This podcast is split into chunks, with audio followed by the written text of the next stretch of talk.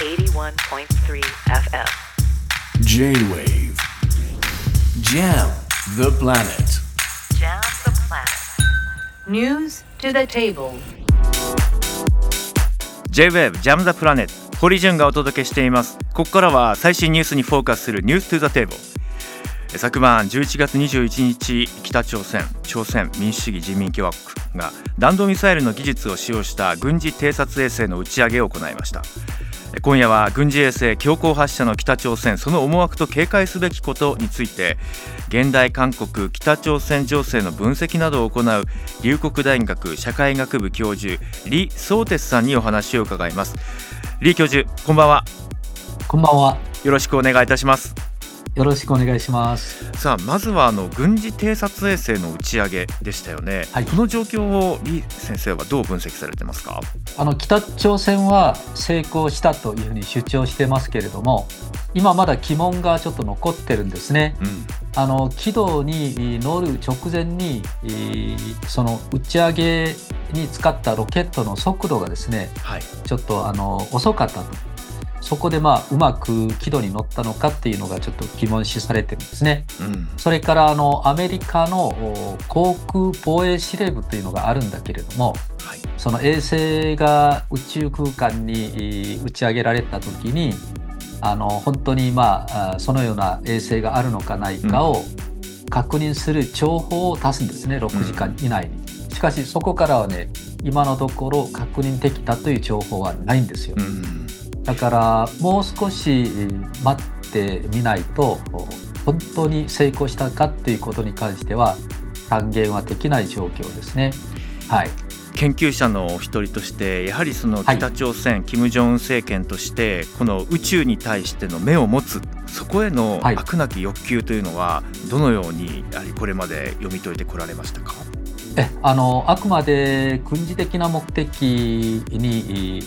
あのあると思いますけれどもね。北朝鮮の言い方からすると、あの万里を見る目を持つことになったと。うん。うん万里というのは5000キロですね。あの宇宙からアメリカとか韓国をお見ることができたんだということを強調してます。うん。ですから北朝鮮の偵察力が一段と向上した。つまり軍事力が向上してますので、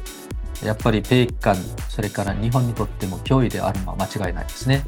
そうですよねあの日本でもね、よく国内であの GPS、GPS って言ってますけども、あの GPS っていうのは何か全てを包括したような言葉ではなくて実はアメリカの技術なんですよね。そうですね。で、はい今各国ともにその位置情報などをあの自国のやはり技術で持つっていう競争などもはい行われていて、北朝鮮はやっぱりこれまで宇宙開発に関しては遅れを取っていてただ先日のロシアプーチン大統領との会談でも分かるようにロシアとの関係性その結びつきの強さ、このあたりも今後どのように発展していくのか注目しています。李先生はどうご覧になってますか、あのロシアは宇宙強国ですよね。あの宇宙開発技術にとあのおいては世界トップクラス。はいこのロシアが北朝鮮を助けるというふうに明言してますので北朝鮮のそのお衛星技術は一段と、まあ、あの高度なレベルに達したということは間違いないようです。ただ今ですねあの軍事偵察衛星は日本はあの国旗以上持ってるんですが韓国は持ってないんですよね。今月30日に初の軍事偵察衛星を打ち上げるんですが北朝鮮は韓国に負けるのが大変嫌いな国ですからうん。うんそれに先立って打ちたいという執念をやっぱり見せたということですね。だから早め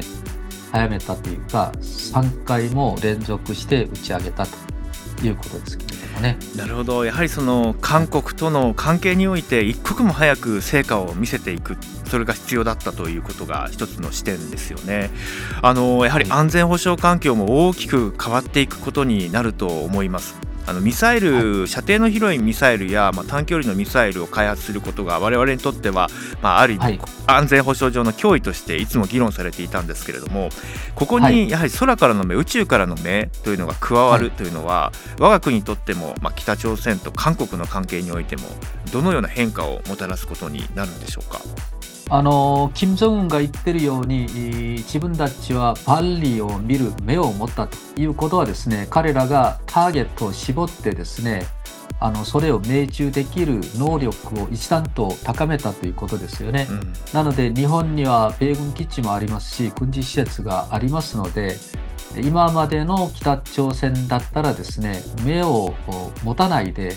目をつぶったままミサイルをあのボンボン撃ちましたけれども、ええ、これからはあ目を開けてですねえー、ターゲットを絞って正確に撃つことができるから日本にとってもかなり大きな脅威になりますね。おそらく今開発中のさまざまなミサイルの開発スピードが上がるかもしれませんよね。はい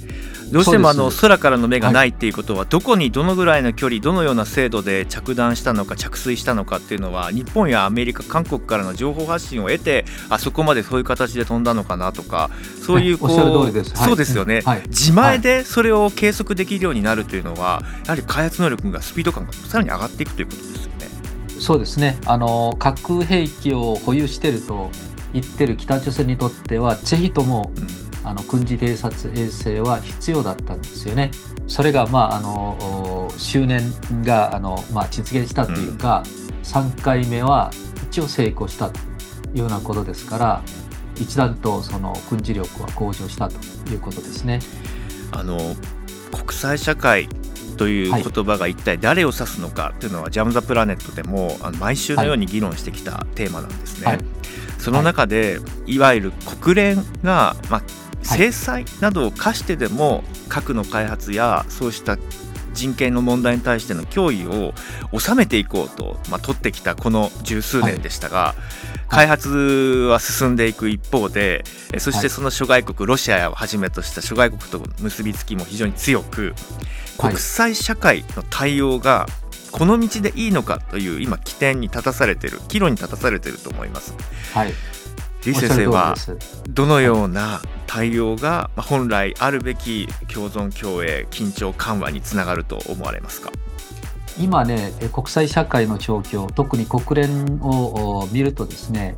北朝鮮をかばう国が常任理事国の中に2つもあるんですよね。うん、中国も北朝鮮の肩を持つしロシアにおいてはですね北朝鮮を助けてもいるですからその国連は一丸となって北朝鮮に制裁を科すことができないのであの唯一今日本とかが北朝鮮に牽制できる道というのは日米韓の協力を強めてですねしかもまあ良識ある民主主義社会と連携して、えー、やっぱり北朝鮮の爆破を抑えるしかない状況なんですね。残念ながらあの国連の力を借りるのはなかなか難しい状況にあります。はい、世界秩序の作り方が大きく変化している昨今特にアフリカなどでもブルキナファソが今まで冷え込んでいた北朝鮮との関係をもう一回再構築するとか、はい、まあ、気づいて見渡してみると民主主義アライアンスの方が割とマイノリティになってきているというような現状もある中非常に難しい舵取りが迫られますよね。はい、